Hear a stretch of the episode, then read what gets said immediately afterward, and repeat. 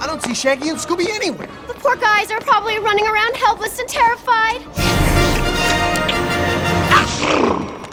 This is like the greatest day of our lives. Yeah. Finally, a monster we can sink our teeth into. you know, Scoob, I'm kind of thirsty. I wonder if there's a liter-sized soda glob anywhere. Come on, guys. We have to hurry.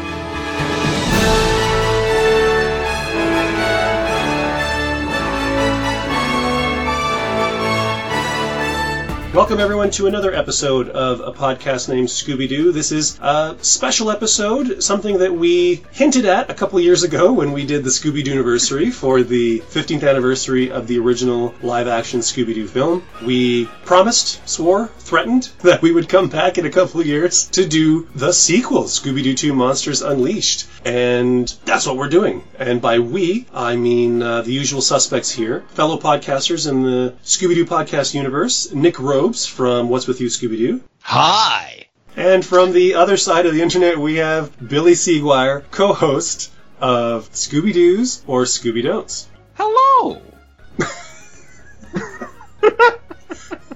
So, for anybody who may have been paying attention, what is it, about a dozen episodes ago, We're sorry. Bill- Billy, Nick, and I, we sat down for pretty much the running length of the original film, and we talked about our thoughts on the movie, how it tied into the franchise, what it meant for the franchise, and we rode Nick pretty hard about his uh, lackluster healthcare, Yeah. which, I don't, which I don't I'm assuming changed that much. that's still. Nope. That's going to continue. So the film came out originally March 26, 2004. It was budgeted at about 25 million. It raked in 181.5 million. I'm honestly not sure why it didn't get a sequel because kind of kicked it in the ass at the box office. I do know Scooby Doo 3? Is that what you're looking for? Why it didn't get a sequel? This is the sequel. yeah, why didn't Scooby 2 get a threequel, a sequel, another sequel to A the sequel? threequel. Why Thank did- God. You Okay. a squeakquel, if you will. ah! I will. Thank you. this, this is Nick getting back at us for last time, Billy. No, this is me being confused perpetually. Oh, wow, there's a place on Wikipedia that tells you why the third film got canceled. But it did gangbusters. It said that it didn't do as well as expected.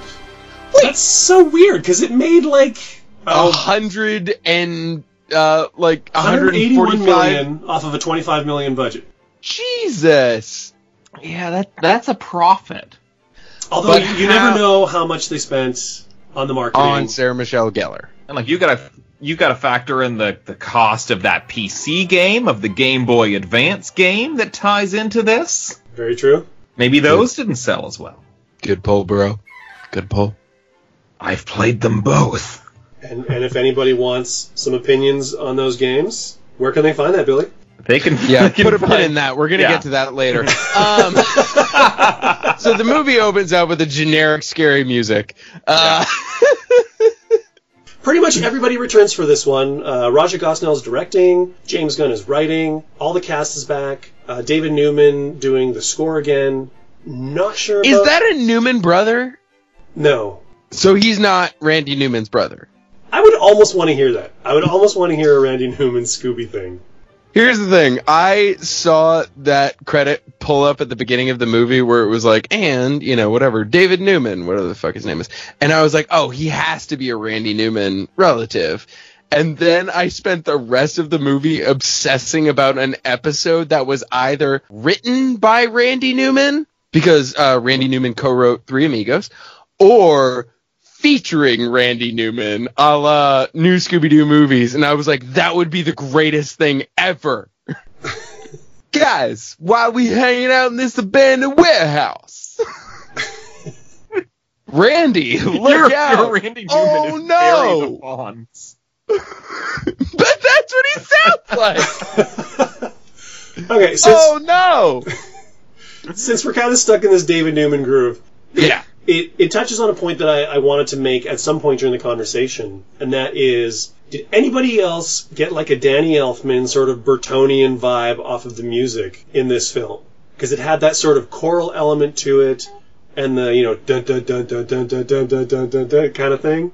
So uh, my first thought was I wrote th- my notes literally go, "Oh my god, it's like the uh, Mario level is coming to an end." period, Danny Elfman. because that that opening credits where that we're swooping over this like waterfront, Mhm. which is straight up and like uh vaguely what did I say here? I said uh generic scary music intro over waterfront. Same opening as Casper and Halloween Town. Pretty much. I don't a know if lighthearted Halloween Town version translates. of The Crow. Oh, okay. And then all of a sudden the Devil's stakes Night in rise, Coolsville. and then all of a sudden it becomes like bada bada bada bada bada bada bada bada. That's not to say that I, I don't enjoy the music. I actually like this score. But, Yeah. But especially when combined with like the production design of Bill Boes, who has worked with Burton on several films. I I It don't know. shows. I mean, when you look at the when you look at the Monster Hive, when you look at the Wickles Mansion, like I don't know, there's a very I get a very Burton Burton Elfman vibe off of this thing. I can see that, and it is it is I think the production design mixed with lighting, uh, and I say that specifically because I feel like the lighting in this movie just eliminates any sense of horror or tension that might be in it, and I mean properly because it's Scooby Doo 2, not a legitimate horror movie. But I think Burton does that same thing as well. Like he he covers spooky. We're super lit. You can see everything. There is Exactly. not a hint of chiaroscuro from here to Timbuktu in this movie. But there's still more atmosphere in this movie than there was in the original. I don't think there's a, a single fucking shadow in this movie except when Seth Green is faced away from the camera. See, I defy you, sir, because I know for a fact, in watching an interview with Bill Boes, he commented that when you look at those original 1969 Scooby Doo backgrounds, they painted the shadows on those backgrounds, and he said, to honor that, we painted shadows on our set. Aw, Okay, that, that's Yeah, but- but, you could have also done that with light. Yes, you could. Oh, painting with light was Thomas Kinkade also in the art team? That's a niche reference. I apologize. Conrad Hall was busy. Uh, are we moving chronologically through this? Oh, absolutely not. We didn't do that last time. Great. I feel no Yeah. bones. All right, done. Then I'll follow the crowd. Well, we just got stuck on the David Newman thing, or you got stuck on the David Newman thing, and I just ran with it. We all have notes. I have some discussion questions. Uh, we Okay. can we can all randomly just throw out discussion questions and see where it takes us, or throw out notes. We could take turns. You're the moderator. Yeah, this is we're on your program today. Program. So we'll kick it off by doing a little bit of a round robin here, talking about where we saw the movie for the first time, what we thought of the movie, how we feel about the movie, and then we will dive in like the hungry jackals that we are. Okay. So who wants to start? Who wants to start talking about this one? I can start here. I definitely saw this movie for the first time by starting it midway through on the movie network one day. So as a TV movie, Is this a Canadian thing? The Yes, movie network? the movie network. TMN? It's it's literally just like a, a Bell channel. Once it goes off the pay per view, it's like they just throw movies on there for a little while. So Wait, it's like you guys still have pay per view? the Nick, the movie came out in 2004. There is there's a past here. Okay, all right. So like I probably saw it sometime in like 2005, 2006. Really, uh, probably mostly background. The one scene I've always remembered from this movie was Fred tying his ascot. Like right at the before the joust? Yeah, right before the Black Knight joust. So that's the scene Underneath defines the helmet? Scooby. Yeah, he just he hmm. pulls out that ascot and he ties it around his neck and he's like, "Fred's here." And uh, so I- I put a lot of happens for expectations. five minutes. on that scene. nice. You're right. And it, it, it is not earned and it is not paid off. But that scene in isolation. Has That merit. was that was the uh, working title of this movie. Nothing is earned and nothing is paid off. And then they changed it to Monsters Unleashed. yeah. So, uh, so Nick, where did you see first this movie? I first watched it today about uh, uh, 10 ten minutes before we started recording. That blew me away when we first started talking about this, and Nick's like, "Oh, I should probably watch the movie." Yeah, never seen it. Uh, I also haven't seen a lot of the puppet movies, uh, and I have not seen. like just puppet movies in general, or No, I've seen a lot of puppet movies. Uh, as the as the conversation will uh, uh, tell us later on, but uh, I have not seen the Scooby Doo puppet movies, uh, as well as uh, there's an origin movie, right? That's like uh, Mystery Begins. Yeah, Yeah, I haven't seen that one either. After these first two Scooby Doo movies, there are like three other live action movies. Three? if you count Daphne Yeah, and Velma. I'm, Yeah, I'm, yeah, yeah. Ah, okay, Yeah, yeah. but the Mystery Begins and the Mystery ends. no, Lake Monster. Curse of the Lake, Lake Monster. Monster, Yeah, that's it. I think yeah, I think you're supposed to treat those as like prequels to these because it's when they first start hanging out together in like high school. Okay, but it takes place in Coolsville, right? So what's new should technically be part of this continuity, Because what's new is in continuity with a pup named Scooby Doo, which was definitely which is Coolsville. Coolsville. Okay, okay, this this is where I come in. this is typically my my part. This is what I do. It drives. I mean, I know, I know. There's people who love doing it, but it drives me nuts when people try and like mash everything together into a single continuum. It's like you can't do it. It can't be done. I No. think Scooby Doo should run on the same uh, philosophy as Doctor Who, in that everything is canon, especially what contradicts itself. Oh, I always think James Bond, but I will say that what's new? Is there anything that contradicts these movies? They do share a simple plan. yes, which is the ultimate unifying factor for humanity. Uh, I think this movie does take cues from What's New Scooby Doo, Oh, specifically where uh, Daphne has her MacGyver moment in getting out of the cage. That's Mm. uh, if only she had a green purse, it would absolutely be a What's New Scooby Doo moment. Especially with the makeup. Okay, we're talking I about love we're, being we're, ta- we're talking about the movie now, guys. Oh shit! I'm sorry. I'm sorry. Uh, speaking of the movie, uh, Mike, when did you first see this film? Uh, I actually saw it in 2004. I went to the theater with uh, my kids. I'm glad I did because, as innocuous as it is, there's something that got cut out of this movie that has not appeared. Can I pause you right there? yeah. I need to know how responsible a parent you are just by asking how old were your kids at the time? My youngest was born in 2001. So, three, five, and seven, yeah. Three. you took a three year old to this movie? I can't remember if my son was at the movie. He might not have been. But probably. Three? It's very possible. Three years old to this movie? Hey, my daughter, my oldest daughter, was two years old, and she saw like Phantom Menace in the theater four times In the theater. You are the best parent ever. by her choice. Like she wanted to go see it again and again, and people were like, really love Jar Jar. "She actually super dug Jar Jar." Yes, as she should, as a child. Yeah, Because he is the best for a child.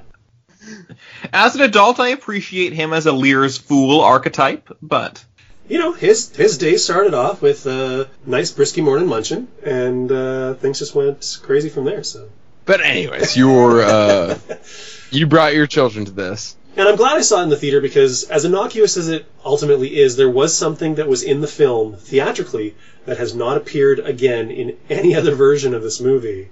The Twin Towers.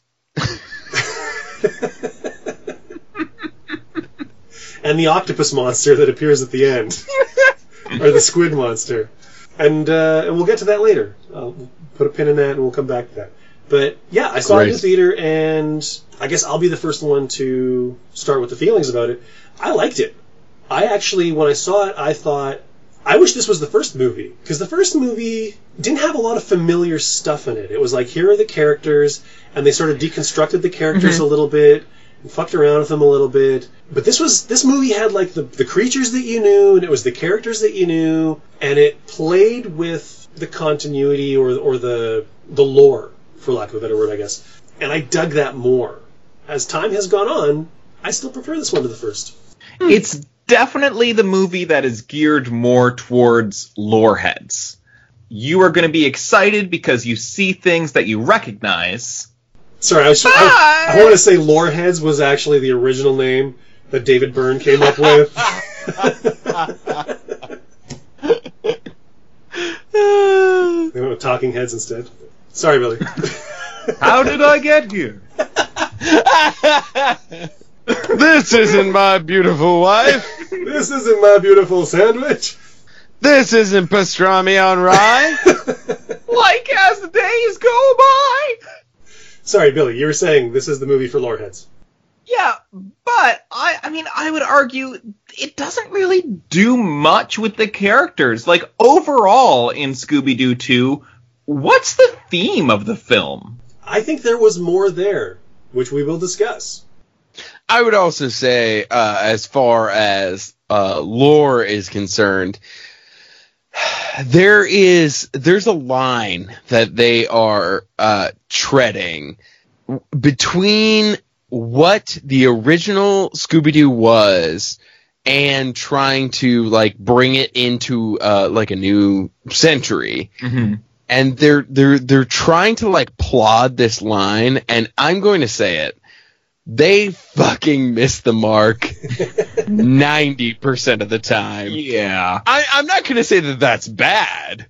Like, uh, like I enjoyed watching it, but like, I mean, like looking at these things like the Miner 49er or, uh, the, uh, the, uh, the, the creeper at one point The there creeper is you get to see unrecognizable. the creeper costume and it took me a minute where I was like, holy fuck, that's the creeper. And it, it was like, it was, uh, it was such an interesting thing of paying fan service, but also trying to be like, it, it gave me such, uh, um, a flashback to watching that goddamn first X-Men movie and being like, oh my god, this is Wolverine! You know what I'm saying? And he's like, what do you want me to wear yellow spandex? And I was like, yeah! yes, that that's what we want. That's what we're asking for. But 15 years ago, these characters weren't as kind of entrenched in their archetypes as they are now. I mean, Warner Brothers has really leaned into it since What's New Scooby Doo, where they mm-hmm. this kind of brought back that '69 Scooby with the gang. Because remember how the gang was broken up and all the weird shit that they've had them do, doing the you know monsters are real and monsters aren't real unless stick them in a computer and aliens or whatever, and like a lot of stuff, a lot of stuff has happened and it hasn't been sort of consistent Ever. since 2004, the Scooby Doo brand has been a lot more consistent, and the characters are a lot more. See, I'm, I'm going to argue against you here, Mike, and I think this is where I'm going to pull the card of watching these episodes chronologically. And that's that even from that perspective, I know, right? Billy's always going to pull that one out. that. Specifically, Daphne Pardon me, sir, but if you watch these episodes chronologically, Daphne and Fred are so far off of any interpretation before. Yes. And to come.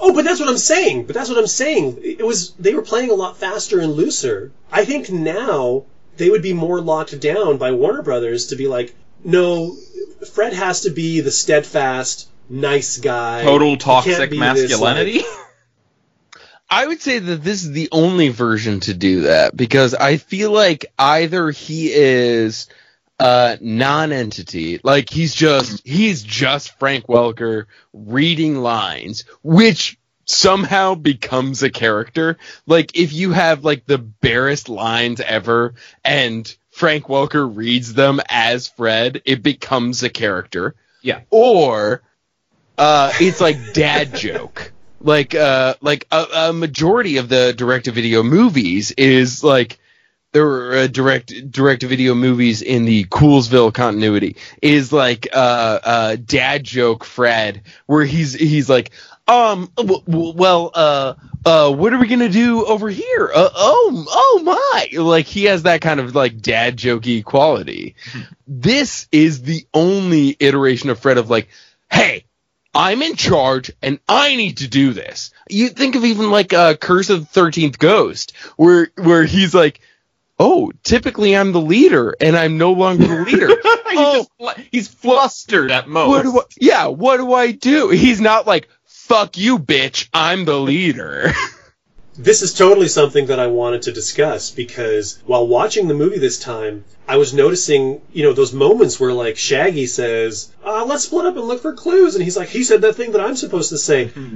The friends seem very protective of their roles, and like you said, if Shaggy did this in any of the animated iterations, Fred would he had, be a little bit Shaggy has tried to just- pick up and be a, a detective, a leader in the cartoons, and it's had a totally different reaction. Yeah, yeah.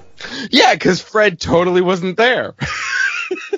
But I think they were react like these characters are caricatures of what people think the characters are supposed to be, and they're acting and reacting to what that shape of that character, like the perception of that character is. James Gunn is writing the jokes that we've all heard for 30 years. Yeah, exactly. It's the same fucking joke that was in Jay and Silent Bob Strike Back Yeah. and uh, uh, uh, uh, the Scooby Doo Project and everything that we've heard. Oh, uh, Shaggy's the stoner, you know? And I read something from James Gunn recently where he was talking about the tweets that he made in the past, and he said, you know, I went towards jokes that were provocative and inappropriate because he thought that was cool and edgy. And I mean, this is the time where he would have been writing movies like Scooby Doo and Scooby Doo 2. I kind of feel like in his mind, he was probably thinking, that's how we make these characters relevant. Shaggy throughout this whole movie is having this existential crisis. That's not Shaggy. Shaggy is more confident than that, and the friendship of these five is a lot stronger than either of these films portray them. They seem way more fragile as a unit. I I don't know if I necessarily uh, agree with that because, like, Shaggy at least having some sort of little crisis. Like, my problem with it isn't even necessarily the fact that it's so off of what it normally is in Scooby Doo, but it's the fact that, like, none of these characters have an arc. Like, none of these characters really have something that they're going through in the film other than wacky adventure sequences. Billy, I fucking love you so much, but I need to just interject really quickly and say, are you fucking kidding me? Because there is literally a moment in the fucking denouement of this picture where everybody literally everybody goes through the emotional arc that they've had in this movie verbatim and says like ugh I was having such a hard time realizing that all along I was a hero. Ugh.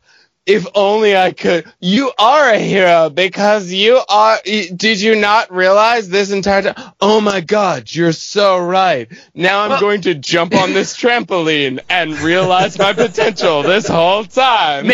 Maybe it's the fact then that for me, it, It's not well written. yeah, like the arcs aren't done effectively. Like jumping Yes! on a trampoline is not a way to actually move But forward. James Gunn, James Gunn read the fucking Yeah. Chris Vogler book and like fucking drew a circle and went through and was like, oh no, uh, Shaggy feels like Shaggy and Scooby don't feel like they're part of the group. How do I get them to feel like they're part of the group? Oh my god, the uh, all of them feel like they're fucking uh, uh, uh, fakes. How do I make them not feel like they're fakes? This was textbook uh like just Joseph Campbell hero's journey bullshit. and and I see that too, but it's just so ineffective. Yeah, agreed. Yes. Yes. I wouldn't even necessarily say it was badly written. I think it was badly edited. I think Sure. there was a lot of stuff cut out of this movie. I think there was a lot of story stuff. I would love to see the script. Yes. I'm currently hmm. looking yeah. for a copy of the script, and there's just there's too much. Velma having her moment with Shaggy at the end that Nick was talking about, where she's like, "Oh, I've always admired you guys because you're okay being who you are, whereas I'm kind of trying to be something else."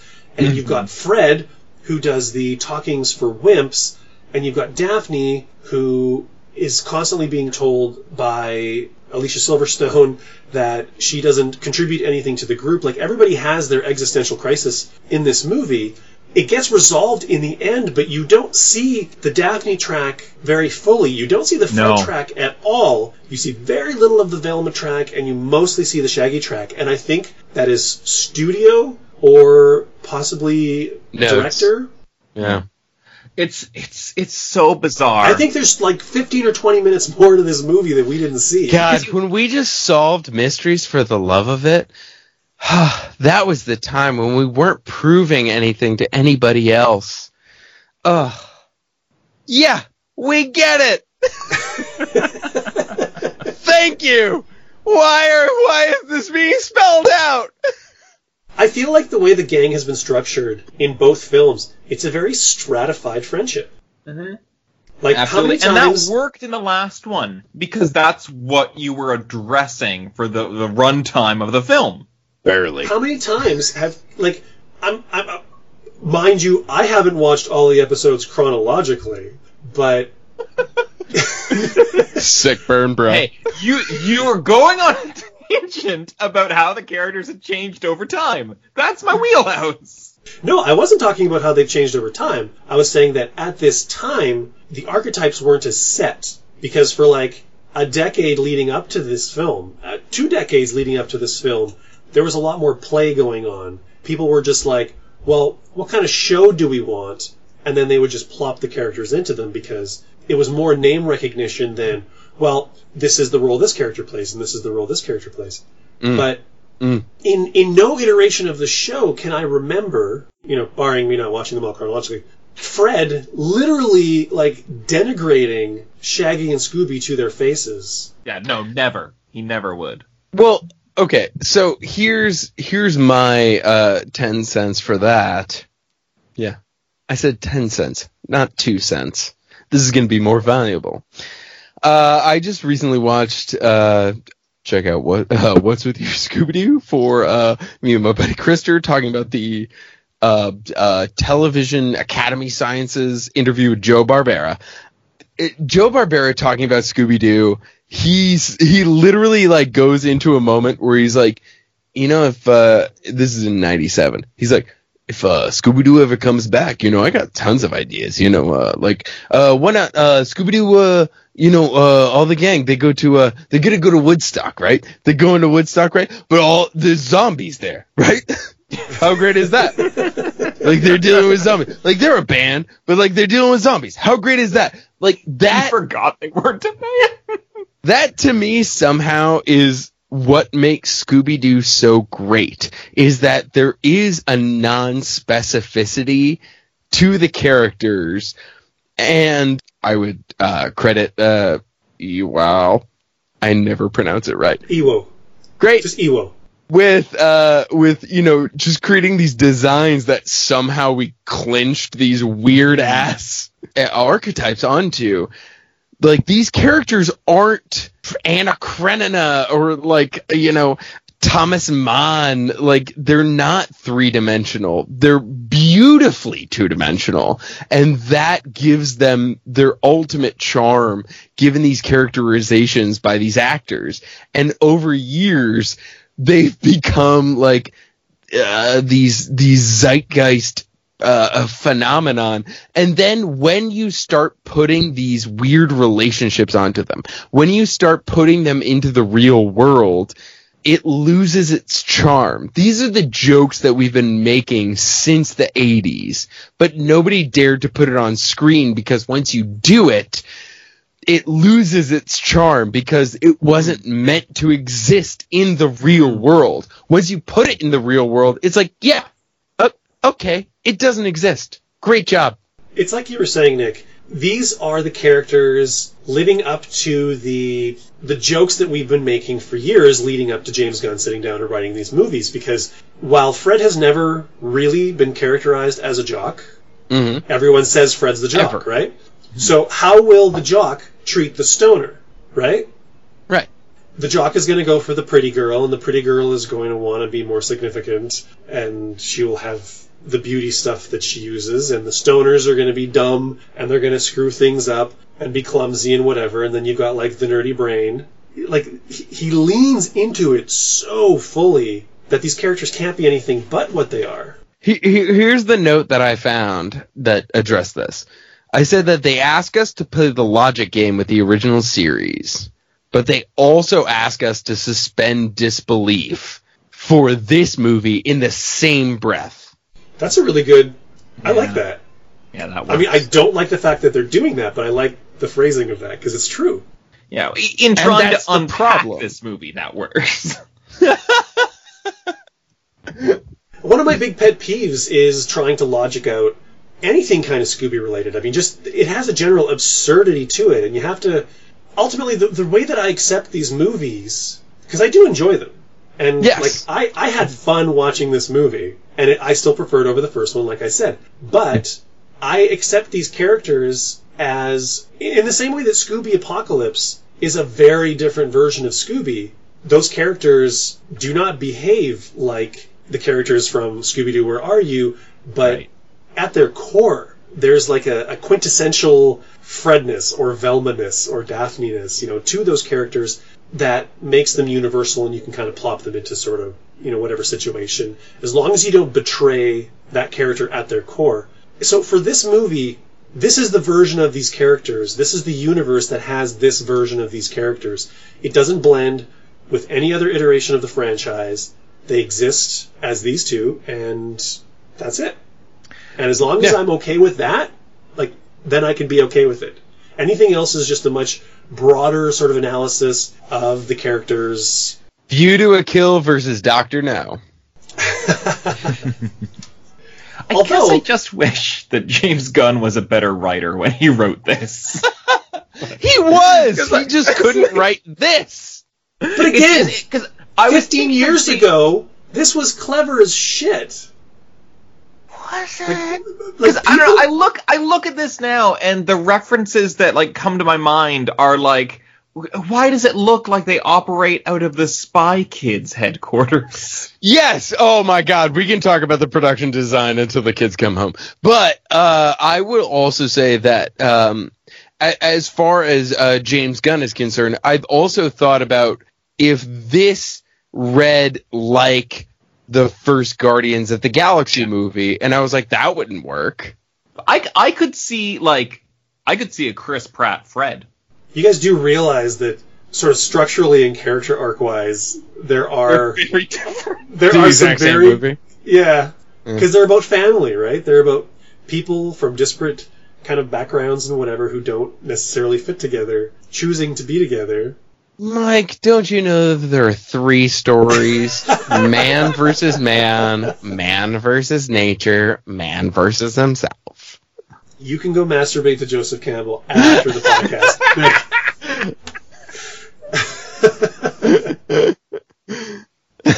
They're all Shakespeare already did it. uh, why is Alicia Silverstone a pushy reporter? When was Batman? Uh, when was that punk movie with Peter O'Toole and Joan Plowright? Oh, it was the same. It was two years before this. I found out. Sorry, that's that's one of those moments where like a thought happens and it comes to its conclusion without the involvement of anyone else, and you just don't know what to do after it. That's my life. Yes, actually, that's let, let Alicia Silverstone. Let's talk about some of the guest stars in this movie because they. Who was the limo driver? Does anybody know? He seemed like somebody. Oh, he he absolutely was somebody. Who was he? Uh, not Alan Arkin. Nor was he uh fucking uh Oh. uh I knew this when we covered it. Um, he also wasn't uh the dude from uh Good Burger. Why can I not remember his name? And also Good Burger. He was in the fucking God Abe Vigoda. Abe Vigoda. I think it's Abe Vigoda. It Abe was Vigoda not was Abe not the Vigoda. limo driver. But it was an Abe Vigoda type. I'd love to see that casting call. We're looking for an Abe Vigoda type. Hi. it's a it's a pleasure, sir. As he gets the, the candy spewed on him. Candy? You mean the milkshake? Milkshake, See, yes. I'm not. In my version, it's like a Burger King milkshake. By this point, I've watched this movie three hours ago for the first time. But there are versions where there's like a KFC drink. oh no shit! It was it was KFC in what I watched. Okay, yeah. Yeah, KFC did not happen in mine. Uh, I was actually uh, shocked when he said Burger King. Ooh, so we're we're watching a different In the- multiverse well, here. okay. Mm. You guys know the story, right? Nope. Tell us. And the audience. I actually uh, I caught this from the that groovy Scoopcast cats. Hey, shout out to Derek. And Shannon. Yeah, that's Derek and Shannon. Yeah. they did the uh, if it's not, just dub over that. they did link. the legwork, and uh, I guess Burger King was the original sponsor. They only advertised domestically, and when it went to Netflix or streaming, because I, I suppose it's on iTunes and whatever as well, they were like, "Yeah, we don't want to be involved with that." And then KFC was coming in like, "We'll we'll get in on that action." So they like they digitally changed the cup, and they like the cup did look very green yeah, screen. and you still see As opposed to the rest of the movie. oh, my, that was a huge point that I have written out for the ballroom scene. Like, why did that need to be green screen? Could you not get all these extras in the room together? Linda Cardellini and Seth Green are like, we will not work in the same room. You will have to Okay, this is separately. this is interesting to me because you guys must be watching it in high def, and I'm watching it on hmm. DVD.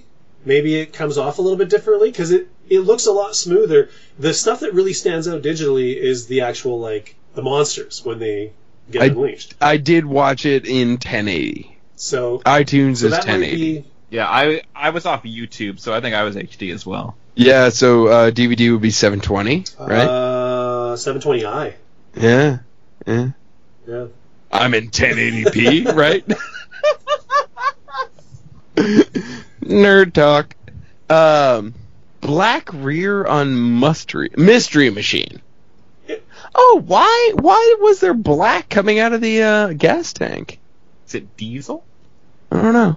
There was a weird, there was a weird uh, uh, detail on the mystery machine where there was just like these black, uh, black elements for no fucking reason. I've never seen that on the mystery machine before. Date law, on the maybe. back of the mystery machine. Yeah, yeah, yeah. Uh, so like coming down from the gas tank and parallel to the other side, there was like a detail of like a weird black thing that went down to the bumper and uh, curved up for no reason. Because typically the mystery machine, uh, it's a continuous line from the um, uh, door that goes all the way down and you'll get the green thing up top where uh, mystery machine is located and then it's blue on the bottom and then you'll get the bumper and then that's continuous. But for some odd reason there was a black thing and orange. I don't know why that happened.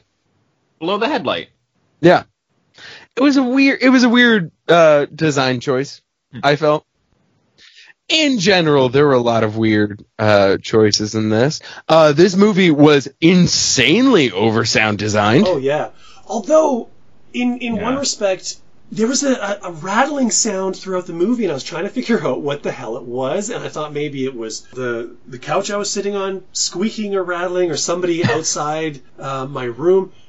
It was. It was. you had your blue mic It was in Scooby's collar. They, they Oh. literally They put, that, sound, in. in through the whole movie. Every time Scooby moves, there's a little bit of a like jingling sound. It's distracting, but also I kind of respect Why the effort. Yes. No, no, I don't respect the effort because the person I respect is the person who spent all the time on Darth Vader, who is like,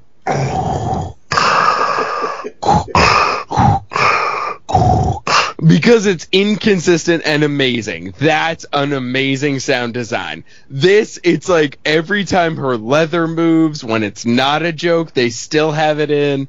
Uh, there were like so many needless moments of just like, like I was like, why is there were a here? lot of needle drops in the whole movie. Yes, So like, and this really, movie was over sound designed to the max. The only needle drop I needed was I like big butts because that joke was good. I love the idea that Mr. Wickles is sitting at home listening to "I like big butts and I cannot lie" Wait, on also- vinyl. on wait on vinyl. Yeah, on, on on fucking acetate. Yeah. on fucking acetate. He had to have that converted. Who did he get to make that?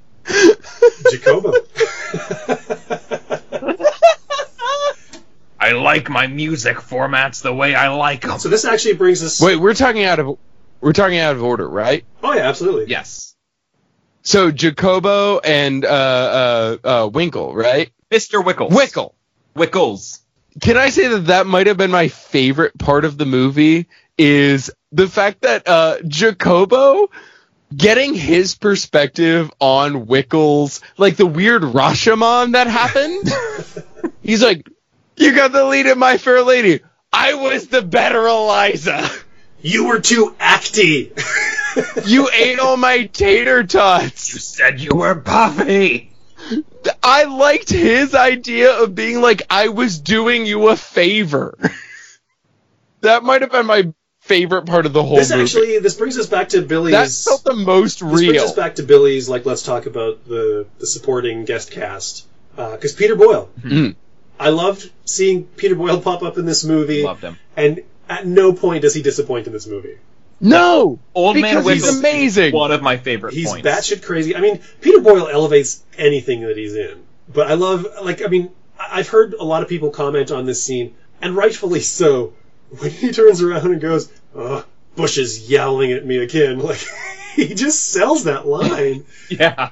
That was great. I also thought like he's the character who I feel has the most heart in this movie because that genuine moment at the faux ghost where he's just like, you know, we all have something broken inside of us. Don't get into this life. Like it, it I was then- touched by it a little bit. But then he snaps. He does because you know he's he's still a flawed character. But also writing wise, writing wise, when they've ruined his life, they sent him to prison, and then the moment comes where he's like, "Wait, you're the what is he say? Runts who ruined my house or Yeah. whatever he says." Well, and I I'm don't like, think he recognized them as the Scooby What? Gang yet. also they're in their 30s by this point. Runts? Mike, if you were referred to as a runt, would you be like, like the candy? I don't know what's happening here. Yeah, I don't know. I don't know how to respond. I know you're in your 40s.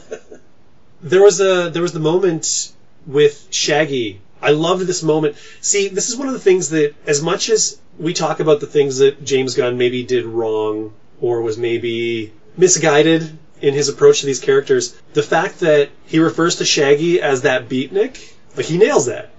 Oh, yeah. Yeah, yeah, yeah that's right. I love that. Maynard I love G. the fact that, that Krebs. was in there, and I think that was a James Gunn thing. Peter Boyle actually improvised all of his lines. So fuck James Gunn. that fucking dipshit. Is there any other uh, is there any other guest cast that you want to talk about, Billy? Well, I, I want to talk about Seth Green because I mean uh, Seth Green, he's Seth Green. He's putting in Seth Green's performance, but All right, as, just really quickly, I want to make sure that the viewers know that you love Buffy the Vampire Slayer. I think it's I think it's a pretty good show. I don't know if I'd say love in that way. No, you love it. You? I just want them to know that. So as we go into the Seth Green commentary, Okay. they're gonna know that you're seeing him as you know Willow's boyfriend, and all that's going to go into it. You know what I'm saying? I think he's inhabiting. Please character continue. very Please well. Thank continue. you. Thank you. I feel like that was a bit of an off track, but I just want them Nick, to Billy's know trying to tell you what's it's, it's not informing like a deep this. abiding love, Please go. like a love for a child or a love for a spouse. It's more of a lust. It's like the love of, of a man and a fine cigar. Uh, so, Really? so Seth Green's character, he has this scene with uh, Shaggy and Scooby where it's meant to make us think that he's the villain. Where he's God, just like that scene. he's yelling, he's laying into uh, these these two henchmen, employees of his. Then he turns around and he's like, "No, Shaggy and Scooby, you didn't see anything weird." And then kind of spooks them a little bit, messing with them. Yeah. Holy shit! Even though he's not the monster, Velma should not be with this man, who is definitely going to gaslight and abuse her as time goes on. What was uh what was Shaggy's line? We're gonna make like your personality and Yes! yeah. But also he had a line later on where he was like, "We saw both sides of whatever," Mhm. and there was a shitty line there. It was great. I loved it. I think there was more Seth Green in another version of this movie. Uh, I really I do. just saw my note which says "bad misdirect." Also, like if you're looking at it as you know, as a story with characters, the fact that Velma ends up with this man, I was very disturbed by at the end of this film. oh, uh, here, here's here's the, it in sequence. This is how I got to bad misdirect uh, for Seth Green. I do get a too much sound design note, and then uh, so they run out onto this bridge where Fred has previously broken the bridge, right? yes. Right. And so Velma runs out, chased by Seth Green, and This is in the Monster through. Hive. Yeah, this is in the Monster Hive, and uh, she falls through, and then uh, much in uh, the tradition of uh, James Bond Goldeneye, we get a random upskirt shot, which was maybe the most jarring thing I've ever seen in Scooby Doo. I noticed that too. ever. Actually, there's another upskirt with. Uh, We just see right up until the there's another full rush delta. with Daphne when she is. Again, I didn't see it in high def, so maybe you saw more than I did. but when Daphne is crawling from the back of the mystery machine up to the passenger seat, she's wearing a skirt, Mm. and she just kind of like Oh yeah, crawls up there. Yeah. Yeah, that was rough as hell. But anyway, so we get this thing, and uh, what does your heart say? These are my notes. Quote, what does your heart say? End quote. Who the fuck earned this? million question marks. I wrote a million question marks. Like, I think there was more story there that we didn't see. I, I, I, I think that that should have been earned, and uh, yeah, I think that you're right. There's something missing. I'm pretty sure, considering the way Warner Brothers probably viewed this property, especially at the time the original movie came out, like the original movie is something like 86 minutes long.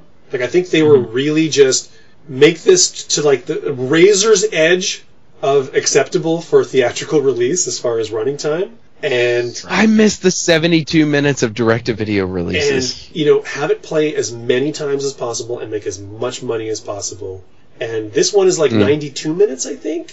Mm-hmm. But I think the philosophy is still there, and I think I, I feel in my bones that Gunn probably did develop the story and the characters a little bit more. I'm not saying it's Shakespeare. I'm not saying you know this is like a Robert Towne, Chinatown, Scooby Doo sort of thing. It's Is that cause is that cause he wrote Romeo and Juliet? no, but that's good. That's a nice connective tissue thing. Uh, I just I think that Gunn is a better writer than what some of the gaps in this movie portray. I, I I can see that. I can see that being a studio thing of like, all right, make sure that you have a chase sequence every five minutes, and they should be able to walk into this uh, forty minutes in and still understand the plot. God, uh, d- have you seen that uh, the uh, Joe Barbera interview? I haven't, although after I saw your podcast on it, I'm like, oh, I should check that out I myself. checked some of it out. Yeah. Because he keeps saying over and over again, like chases, like chases are a thing. Like at one point, he talks about that he hired a writer from the Honeymooners, mm-hmm. and he's like, "Bah, he was fucking terrible. Like he he didn't know how to write chases." and I'm like, Not hard. well, whoop, start thinking about it because this is the dude who won an Academy Award for Tom and Jerry.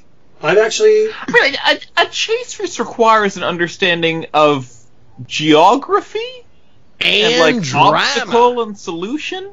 Drama, and that's baby. not Yeah. saying that the honeymooners guy. I- Like I don't know what the name of the guy is, but it's not saying that he was a bad writer. yeah, I'm sure he was a great but writer. the the specific Couldn't needs, write chases. the specific needs of the animated shows that they were producing this came up in my conversation with Duane Poole, where he was saying the live action writers they struggled because they're so used to characters talking, and it's like, Yeah. no, this is way more visual. You have to write to the visual. You have to write like directional. Everything moves right to left or left to right. Mm-hmm. Everything operates on a flat plane. It was a, a very disciplined way of telling a story, a very specific way of telling a story, and they had very specific needs that really talented writers couldn't wrap their heads around because they just didn't get the limitations of the, the medium that they were working in.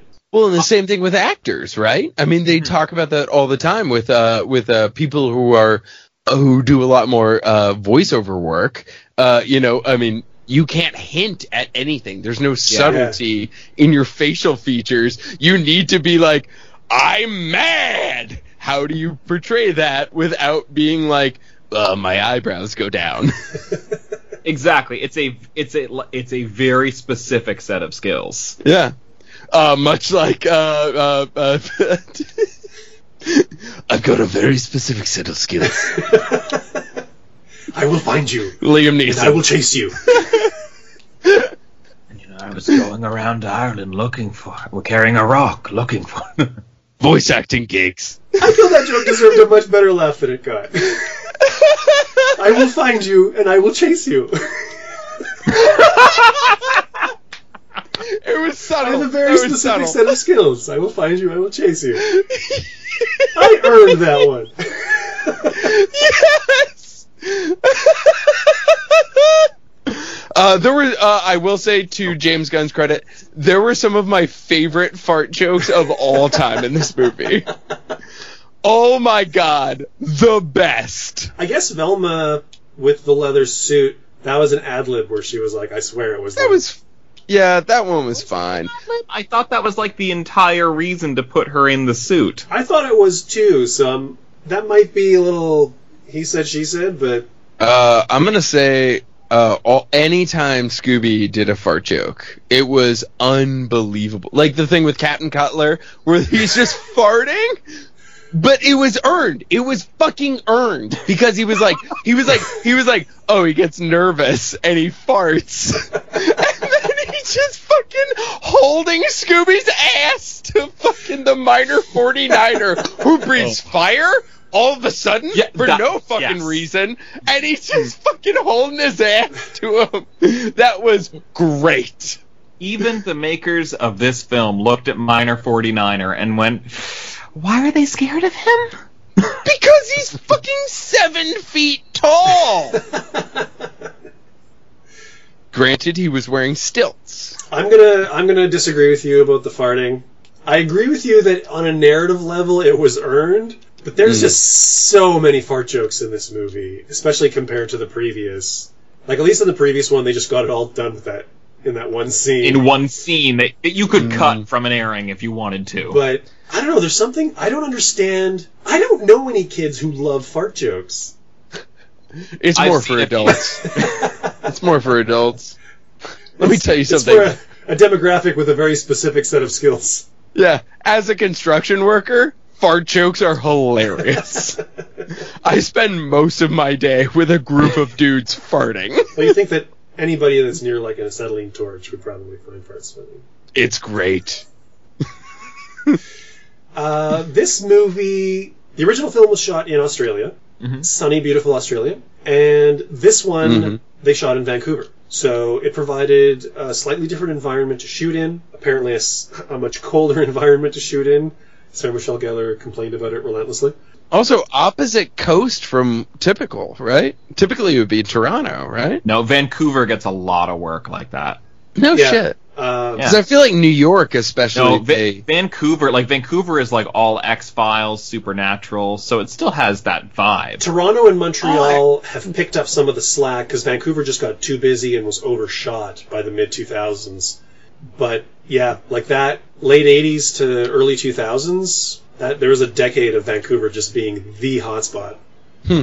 And it's interesting you brought up X Files, Billy, because uh, that was one of the things that I was going to mention. The the silver mine was famously used in the I believe it was the season three opener or s- for the X Files. It's like a mine. Where where Mulder and Scully fought the Miner 49. Exactly. exactly. And Bam, chicka, meow, meow. and, and he anally probed them with his pickaxe. No, it, it sort of took me out of the movie. Mulder, there's no way that a, a minor has lived this long, Mulder. Why is, why is Christopher you to believe- Walken Mulder's partner in this scene? I'm doing the Eddie Izzard version. It kind of took me out of the movie a little bit to see something that was used so often in various other sci-fi shows and stuff, most prominently in the X-Files. But on the flip side, one of the bonuses was seeing some of the smaller guest actors that showed up in a lot of shows that were done in Vancouver. Particularly, I don't know if you knew the uh, Aggie Wilkes was Karin Konoval, Billy. Yes, and she she is fantastic. I'm a huge fan of her work, um, particularly in the Planet of the Apes franchise, uh, in which she plays Maurice. and she's done like several X Files episodes to great acclaim. Yeah, But that was the first thing I thought of when I saw her. I was like, "Hey, it's Karin Konoval! Gotta, gotta throw that out to Billy." Kevin Durand. Do you guys know Kevin Durand? He played uh, he sounds played the. Blob in X Men Origins Wolverine. He played yes, he played yes. Fett Vasily Fett in the Strain TV show. He was in Lost as Kearney, I want to say. okay, that's probably where I know Okay, he was him also in the Ridley Scott Robin Hood movie. He was Ridley. he was the Black Knight. oh no shit. Yeah, Oh, he was the toxic masculinity that Fred had to defeat at the end of the film. yeah. Here's the other thing. I hated the fact that his eyebrows looked like uh like uh Jack Nicholson on acid. Like th- there was just a weird eyebrow thing with that character design where I was like, it's too much. That's actually a perfect example of what I was talking about with how I'm sure the franchise was viewed at the time because nowadays I think they'd probably ride that line a little tighter in representing the Black Knight ghost or, you know, something from the Scooby lore. Yeah, They'd probably have like a suit of armor. Whereas watching the special features on the DVD, they were talking about the the little skelly guys, and they were like, "Yeah, originally we had them as just like a big eyeball, but then we thought, wouldn't it be fun if they had mouths and they could like express more and do this and do that?" And I think the same thing went with the Black Knight, where it was like they just wanted more expression in the face. Oh weird because the the Skelly guys played for me 100%. I'm I'm with you on the Skelly guys. And I'm sure, you know, it's kind of hit and miss for anybody. I agree that I didn't like the Black Knight with such an expressive face. I think part of what makes the Black Knight interesting is just that steely gaze, you know, the just the metal faceplate. But I hmm. think, you know, listening to the effects people talk about it, where they were just, yeah, we were designing it, we were doing this, and then we thought, well, let's have a little fun with it. And you know that that kind of stuff comes from up top, because someone has to approve it, right? So Yeah. it's not just the VFX people deciding they're going to do something different with the characters. So the producers, the director, like everybody was on board with it. And this stuff just wasn't locked in stone. This isn't the sort of thing that I think the fandom is such now. I mean, just look at how people flipped out over the 13th Ghost movie. Like, Mm. I I think they're a lot more branded now than they were at this time. And, and I think the monsters, the 49er with the fire, the zombie with the, the goop spitting, and the 10,000 volt monster kind of doing his own thing, and like they all were interpretations of these old classic monsters. They also went through the, the randomonium process. So they're not costumes anymore. They're like animated monsters. They're monsters unleashed, Yeah, right? I, and I think you can have that cover you. Billy, were you knowing you as I do? Were you just waiting with bated breath for a really dope ass motherfucking space kook? How can you not have a space kook in a film That is like what this? I was waiting for this entire time. Space Kook was in the movie, wasn't he? How can you not put it in? There was a clip of Space Kook, wasn't don't there? think so. In the museum? I did not see one. There might have been a costume, but it was. I mean, it was never brought to life. No, no, no. You didn't even get like I. I enjoyed how like uh, we did see like other villains at the bar. Like they name checked like C.L. Magnus and Aggie Wilkins. Like okay, those are those are names that I recognize. Oh, CL Magnus, I remember. The bar. Yeah. So there's a deleted scene, With more Big Brother. not with more Big Brother, but Ah. Shaggy and Scooby come in and they sell themselves as the Piccolacula brothers. 50 percent pickle, fifty percent Dracula. and they have a conversation with the like Samoan looking guy, and he reveals to them that he was the cotton candy monster. That they eat later? Yes, he was the original cotton candy monster, and that's why he's at the faux ghost. Too bad that's not a thing. They replaced the Piccolacula with the the Shizzy McWhatever and the SD McGrizzle, and they take out the exchange that they have with this character, which takes all the connective tissue away from that cotton candy beast. Albeit, eh, at least you're not like, hey, remember that guy earlier? Well, he spawned this thing that we're now going to eat. Yeah, I mean, I feel like you didn't really need to explain it. It's like, oh, there's a cotton candy ghost, and like, sure, that has never appeared. This is their only before. moment of But- being. True. Yeah. I mean, it was a it, like I saw that as a reference to like in the opening of Scooby Doo, Where Are You, where Scooby like licks his lips of all the cotton candy on the screen. Mm. Yeah. Also, this movie ends the exact same way as Muppets from Space, which came out Shoes five off. years previously. and is a better film. Whoa! Shots fired! Damn, bro. I I have love and appreciation for Muppets from Space. Fozzie, did you wipe your hands? Did you wash your hands? Yeah, of course. la la la la la la la. As you go, change, okay? You want Not some enough jalapenos on cinematic that sandwich? In the- Did anybody else catch Fred's use of Velmster in the film? She was wearing a Velmster necklace the whole time. Hmm. Hmm. Because the whole thing, Is that what there was that said? big thing It did say Velmster. in the previous film where it was all about getting the nicknames, right? using my old nickname to get me to feel like I'm a part of the gang again. God, I love Linda Cardellini. she she really did impress me with what she was able to do with what she was given here. I think of the the four main actors in this movie, she was the one who was really Forced to be the, the most, most. characteristic. Can we, can we all just agree that we are all completely in love with Linda Cardellini? So, uh, I work with an individual who uh, may or may Linda not. Cardellini. now uh, he he's a wonderful individual whom I really enjoy working with. There's a weird thing that he may or may not have been in the movie Top Gun, and uh, had this whole Hollywood part of his lifestyle. So when he texts me with stuff about showbiz, I'm always like, "Oh, there's an added level to this." and so I randomly got a text from him saying. What did Linda Cardellini have to do with Scooby Doo? And I was like, well, uh, she was blah blah blah blah blah blah blah blah blah. And he goes, she's my new crush. And I was like, you're watching uh, Dead Like Me, aren't you? And he's like, yep. She's not in Dead Like Me. no, not dead like me, dead to me. Yeah, Dead Like Me is the Bryan Fuller show with Mandy Patinkin. Oh, I'm thinking of Dead to Me. Yeah, dead to me is the new one. Okay. Yes. Yes, Linda Cardellini is in a new show. Yes. Yeah. So that's my story. I, I also just want to say, thank God Ruben Studdard is here. Thank you for not dating the movie and anyway bringing us a timeless performer like that to end the film in. Yeah. Yeah. Yeah. Uh, also, let me just uh, pull up my notes really quick about Big Brovaz. Uh, they were British, apparently. There were two songs at the bottom of the credits of the music credits Yeah. that said, like, dependent on region or something like that. So there were two songs that were used in different regions. Like the Swedish Oh. artist named, like, So Nick and I might have had different end credits, just like the different Burger King KFC controversy. Great. there you go. You guys might have also had completely different fart jokes. Canadian farts versus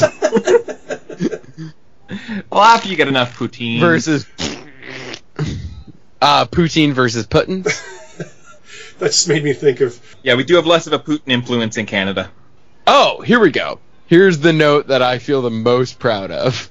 The bad guy, uh, when he first shows up, after seeing Redbeard in the museum. The window blows open by lightning, and then all of a sudden this thing shows up. And I said, "Oh my God! It's the bad guy from Halloween Town meets Ivan Ooze meets Nebula from Captain Simian with a helmet from the leftovers of the 1997 sci-fi Star Kid." If you, if nobody's seen any of those movies, I am spot fucking on. I got your Ivan Ooze.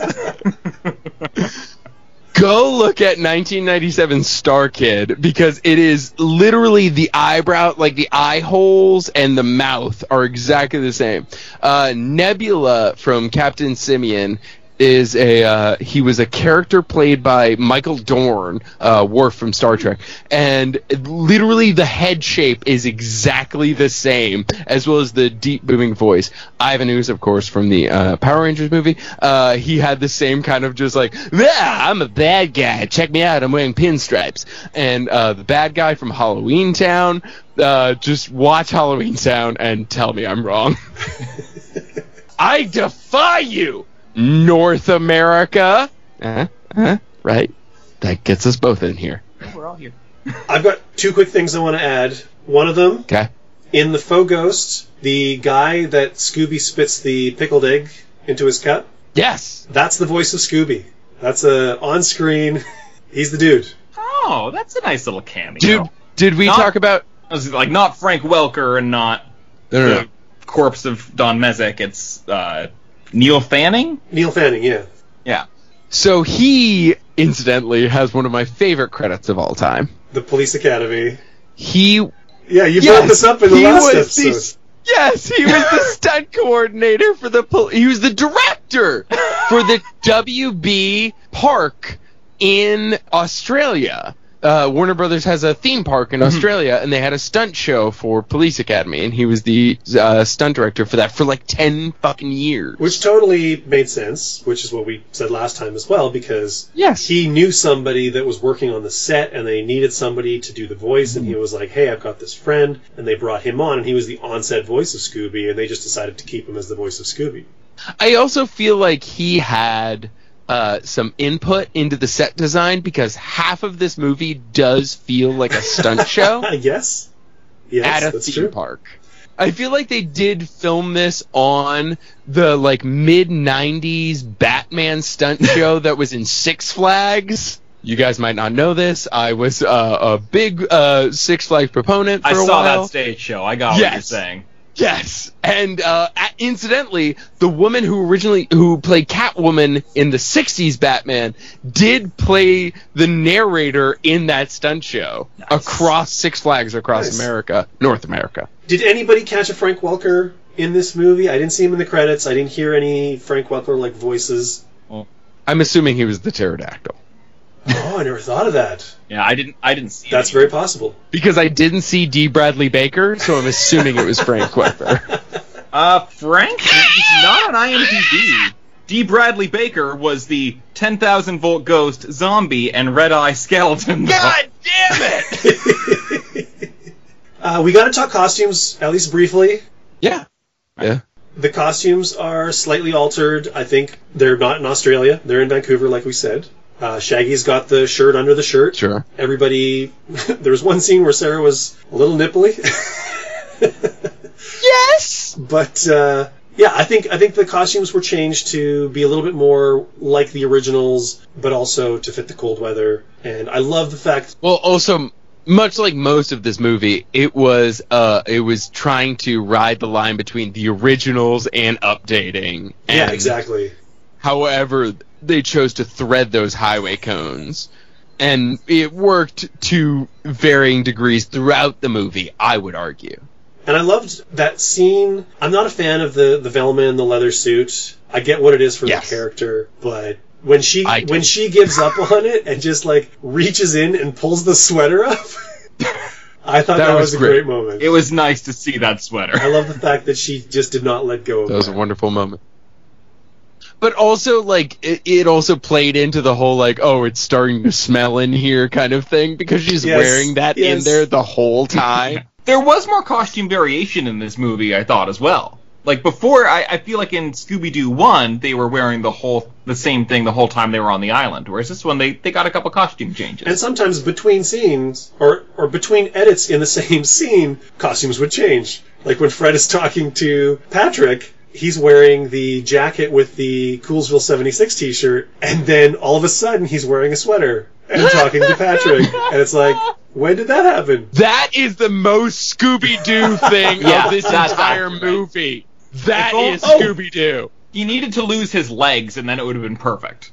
And this reminds me the thing that I that I dropped the innocuous thing at the very very beginning mm-hmm. out of all the changes and weirdness and, and different versions of this movie that kind of exist. When I went to the theater and I sat in my seat and I was watching this thing up on the big 60 foot screen, when Shaggy and Scooby are doing their we need to go out and do our detective work and he pulls the whipped cream can out of the fridge because he's going to do the, sh- the the the Scooby thing, the Brady's thing, mm-hmm. mm. he gives it a shake, and before he does the whipped cream in Scooby's mouth, he inhales some of the gas. Oh, He takes a hit off the whipped cream can, and then he does the whipped cream in Scooby's mouth. And when I bought the DVD, we sat down to watch it, because this would have been whatever, like 2004, 2005, and that scene goes by, and I'm like, what? Where the hell did that go? And I thought maybe it'll show up down the road.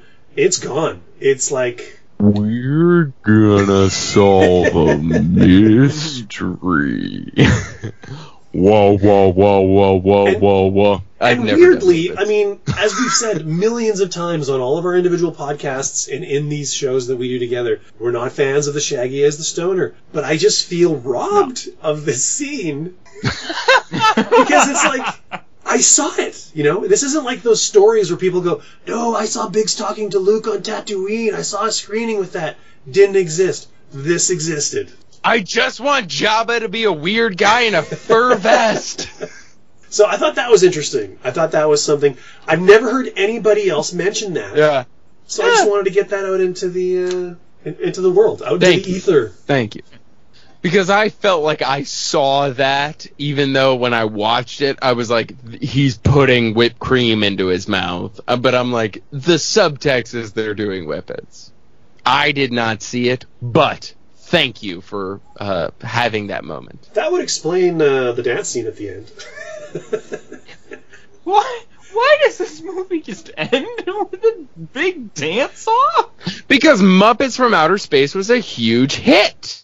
True, you do want to capitalize on that. And so is Jay and Silent Bob Strike Back. Come on, it's it's like the movies, the end of Predator, the end of whatever other movies I can't think of, where they always have like the shot of the guy. It's not a shot from the movie.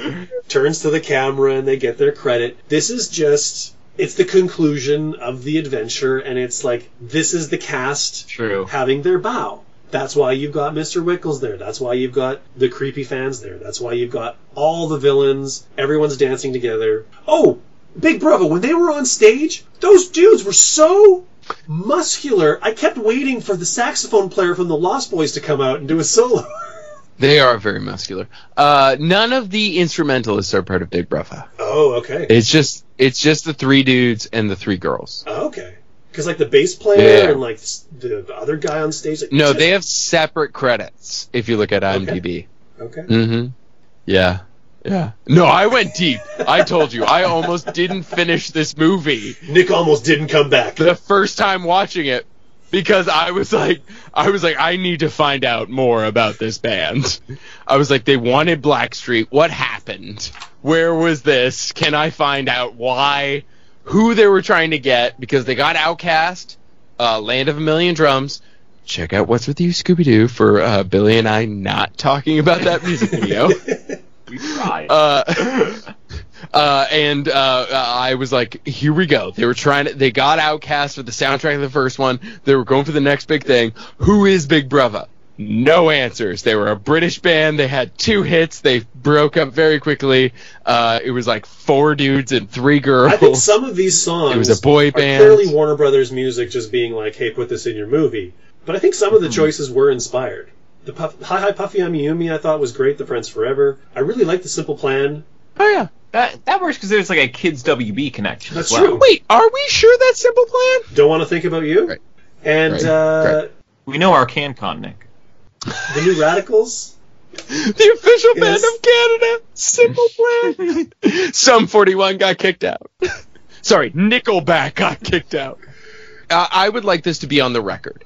I uh, I have personally uh, said some things about Simple Plan which may be viewed as less than nice. I have heard nothing but amazing things about the dudes from Simple Plan, about their demeanor, about their professionalism, about uh, who they are as people. I have heard that they are the nicest individuals Their ever. charity work. I just want that to be out there. Fr- uh, said from my mouth. Nick, you and I did the Simple Plan episode first time I was on your show, and they were horrible in and that I was hard on it, and I actually I harbor some guilt over that commentary. Th- well, they didn't do a good If you job. can just if you can just delist that episode while Mike's trying to get them on the show. I mean, I, I I've heard nothing but great things about them. Uh, I will say their acting performances I've seen less than stellar, and as far as their music is concerned, I really liked uh, "I'll Do Anything for You." How about that? Uh, I don't think their acting was any worse than other musicians they've had on the show before. And What's New Scooby Doo is probably my favorite Scooby Doo theme song. We're talking about Jerry Reed. Little Mary Sunrise. I've I've always sang I've only sang for monkeys before, but never frogs. There are some cool songs on that album inspired by and featured in the film. Like Flagpole Sit is on there by Harvey Danger, New Radicals is on there. There's a handful of songs on there that are kind of cool. And I was surprised. Doesn't Can match the brilliance of Harvey getting Danger? Shaggy for Scooby Doo, though. Uh, so that's all that I got, you guys. Has Shaggy ever been featured? Has Shaggy the artist ever been affiliated first with movie. Scooby Doo? yeah, in the soundtrack of the Scooby Doo of Scooby Doo the movie. Yeah. First Scooby Doo. Yeah, he's all over that. if you listen to the podcast we did previously, it is Shaggy music that I used to lead into our conversation. Hell yeah. Uh, well, to quote Shaggy, uh, if I was to talk about that podcast and my involvement in it, uh, wasn't me. So that's all that I got, you guys. Uh, does anybody want to add anything, or is that pretty much our conversation on uh, 15 years of Monsters Unleashed? Um, listen to Scooby Doo, Scooby Don'ts. I thank you. I appreciate that. I would uh, second that opinion, and I would also say, I listen to What's with You, Scooby Doo. listen to that show. Sorry, I had another point I was about to bring up, so that you put pressure on me to also endorse yours. Um, I just want to say, I do think sort of Daphne in this film says a line, and I think it sort of sums up this film's uh, message, and that is, image is everything. Mm-hmm. And I think this movie, very much in the creating of it, thought about that in the in the superficial, how things are going to look, versus perhaps what's underneath. Form dictates content. I dig this movie. I still I stand by it. 15 years later, That's Yeah. a it's a it's a controversial opinion. I, I think it's fun. I think it's fun. Yeah, it's playful. It's adventurous. it's Lori. It's um, I don't know. It feels more Scooby Doo to me than the first movie. I stand by it. Hmm. I, I don't think it feels more Scooby Doo than the first movie, but uh, I would say that it's definitely fun. Uh, I think it holds a couple more Easter eggs than the first one. I think it tries harder story wise, and that's uh, that is why you fail. uh, that's why it fails harder because it takes more risks. But I would also say that uh, to a certain extent that those are the things that I enjoy is the couple moments where those risks pay off, which is uh, Scooby turning into Einstein. Oh, man! Or uh, That Tasmanian devil scene? Scooby was originally supposed to turn into the 2D Hanna Barbera animated Scooby. uh, no and- shit, That Sherlock. That's would've fucking been The amazing. filmmakers chose. They didn't want to Yeah. make you compare the CG animated Scooby with the 2D animated Scooby, much like in the first film, where they animated that entire opening title sequence that they pulled. So they made him the Tasmanian mm. Devil instead. What a ripoff! I would have loved to have seen a 2D Scooby there, just just for a moment. I would have at least liked. I think when Scooby became Einstein, give us Frank for that. I would like, if I may, to take you on a strange journey. That's such an obvious uh, difference, though, between like feature and television and animation. Because when you're doing the features, you just don't Yeah, even think of the other. Like, there's It's not it's what's going us. on with Scoob right now, right? It's like you don't think of the people. I feel like that was more of a, a, a um, geez, zeitgeist thing at the time, though, because I felt the same way about the goddamn uh, X Men movies, where it was like the, uh, and I said this previously, the uh, uh, yellow spandex joke, where it was like, oh, what would you rather I be in yellow spandex? And uh, Billy and I both said, yes, Yeah. that is what we watch when we watch X Men. That's what we want. And Would you rather like- I represent the source material? but it's like and that's that why can't I felt exist in like movies. I really liked when Fred was like, you know what? I'm gonna put on an ascot for this. And uh, I- I wish he had tied it properly. but I like the idea that that that, that moment was there. They And were dis- off yeah. by an inch.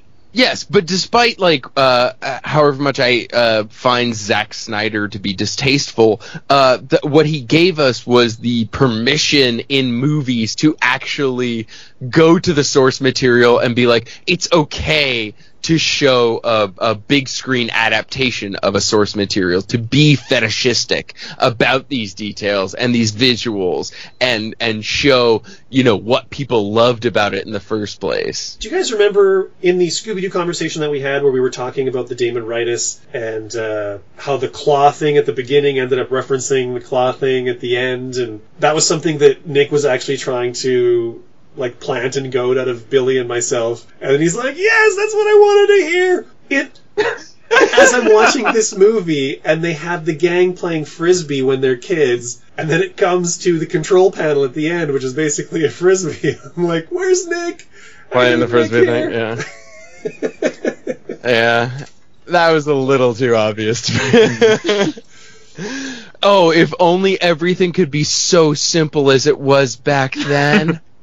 Ah, quick, throw me the thing. If they should have just like played the exact same music over top of it as well. And they all revert back to their teenage selves as they're throwing it. Oh my god. So, uh, speaking of teenage selves, I guess uh, we'll be reuniting for the anniversary of Scooby Doo: The Mystery Begins next. Once again, another first for me.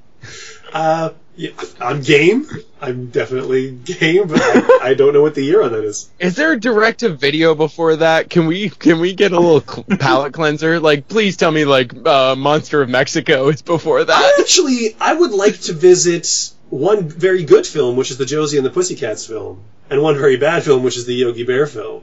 As part of my broader Hanna Barbera scope, these are these are movies that I would like to visit. I just don't know how and what format to kind of use. I mean, if this is still on the podcast and on the record, yeah. I mean, if you want to talk about the Josie and the Pussycats film, I was I was a huge uh, Blink One Eighty Two fan. Uh, pop punk was my bread and butter, and that movie came out, and I was like, yeah, these three little words will come undone. I love that movie. I'm a huge fan of that movie. I don't think it gets the props that it deserves. Alan Cummings in both that and Spice World as fundamentally the same character. And that movie did have an impact on the Scooby Doo franchise because they went PG 13 and they pushed it hmm. into a slightly more satirical, comedic, mature vein without completely losing sort of the, the youth appeal. But that movie failed, so they course corrected on Scooby Doo and changed some shit. So I feel like it's a legit. It's a Hanna Barbera property. It had an effect on the Scooby Doo movies, and it's just a good movie. So I'm I'm down if you guys are down, or if anybody's. We'll see you for the 17th anniversary It, it of doesn't have to be. Josie and the doesn't have to be anniversary. Uh, all right. So obviously, Billy, we all have podcasts. Where can we find you online? We do. Um, so uh, for the audience, you can find me at Scooby Dos or Scooby Don'ts with Amelia Wellman. You know how to find podcasts by now, listeners. And Nick, where can people find you? Stitcher, iHeartRadio, YouTube, You got iTunes. Googles? You got Googles, don't you, Google you Play. idiots? I dare, I dare you to If we are- Google Nick are- Robes. If you look for a podcast, I dare you to Google image search Nick Robes and see what pops up. Cause you're gonna get some dope ass kimonos. tell you that right now. Uh, no, what's with you? Any Uh, podcasts? do I, I? I have what's with you, Scooby Doo? Uh, live. You can find me. Um, uh, uh, you if you head to uh, nickrobes.com, uh, whatever my live dates are, uh, whenever I feel like updating that. And what do you do live, Nick? Uh, I am a uh, stand-up comedian as well as a host of a uh, show called Nightcap in Portland, Maine. Co-host with my best friend Krista Rollins, and uh, it's the most ridiculous uh, uh, variety show uh, ever conceived of on the local circuit. It's funny, you know, chatting with you, you'd never tell you were a stand-up comedian. you don't let anyone else speak, as well as you're completely domineering, almost like you're holding a microphone in front of a brick wall. Uh, and Mike, uh, where might we find you? Uh, well, if you're not a uh, native of a podcast named Scooby Doo listener, you can find me on all the social medias and podcasts, uh, podcatchers and pod delivery systems. Uh, as Nick would say, we're all great pods are cast. Basically, you know, it's a Scooby Doo podcast for all uh, ages and intensities, and ultimately, I'm just putting together like an oral history of the franchise, talking to people who've worked on the show, worked on the books, worked on different iterations. Interviews. It's an interview show. On the continuum, if you are interested in Scooby Doo, I would say that uh, listening to our podcasts, it is from Scooby Doo to least. It would be Mike, Billy, me. Yeah, I mean, I, I like the fact that we all inhabit different niches. You know, like Mike is looking at the people who have worked on Scooby Doo. Amelia and I are looking at, you know, the episodes themselves. And Nick is looking at the people who watch Scooby Doo. There's Billy bringing up the watching chronologically again. Like, if you if you had to watch the '80s without a break, what would? And how would your mind crumble? leaving now. I also, uh, I always say, uh, uh, anytime that I go on Twitter and I interact with any of the uh, Scooby Doo podcasts, I'm like, you know, fucking Game of Thrones podcasts don't have this much fun. Like, No. there is the most like fun bunch of dorks. It's a great bunch of people. I, I think the Scooby Doo podcasting community, it, it might be the best Yeah. ever. I'm a Uh, fan. You know, uh, Scooby Dudes, uh, uh, uh, mystery. There's another mystery Meddling one. kids. Uh, Groovy Scooby Cast. All right, um, guys, I'm gonna I gotta hop off here. Uh, perhaps once we are all unmasked and unleashed, we will uh, reveal our true selves. Have you heard the good news? There's cookies. I'll see you guys.